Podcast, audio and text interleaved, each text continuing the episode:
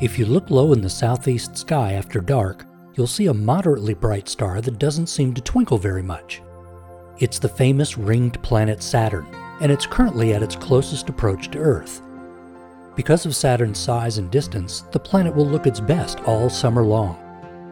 The super bright planet Jupiter also rises out of the southeast, but appears closer to the horizon, below and left of Saturn, so be careful not to confuse the two. While binoculars won't magnify Saturn enough to see the rings, you might notice that it has a slightly oblong shape. It takes a telescope with a magnifying power of at least 30 times to actually distinguish the rings independently of the planet. The first person to see Saturn in a telescope was Galileo in 1610. His telescope was feeble by today's standards, and so he first described the rings as Saturn's ears, or even its children.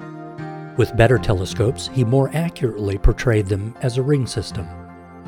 The larger the aperture of a telescope, the crisper the detail you'll be able to see.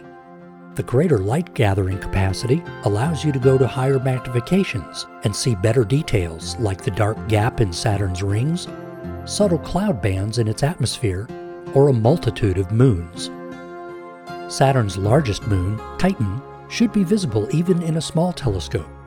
It'll look like a little star, somewhat close to the planet. Titan is bigger than the planet Mercury and is the only moon in the solar system with a substantial atmosphere. Saturn will remain visible in the evening sky through December, beginning each evening a little farther west each night. With the Delta College Planetarium in Bay City, I'm Mike Murray.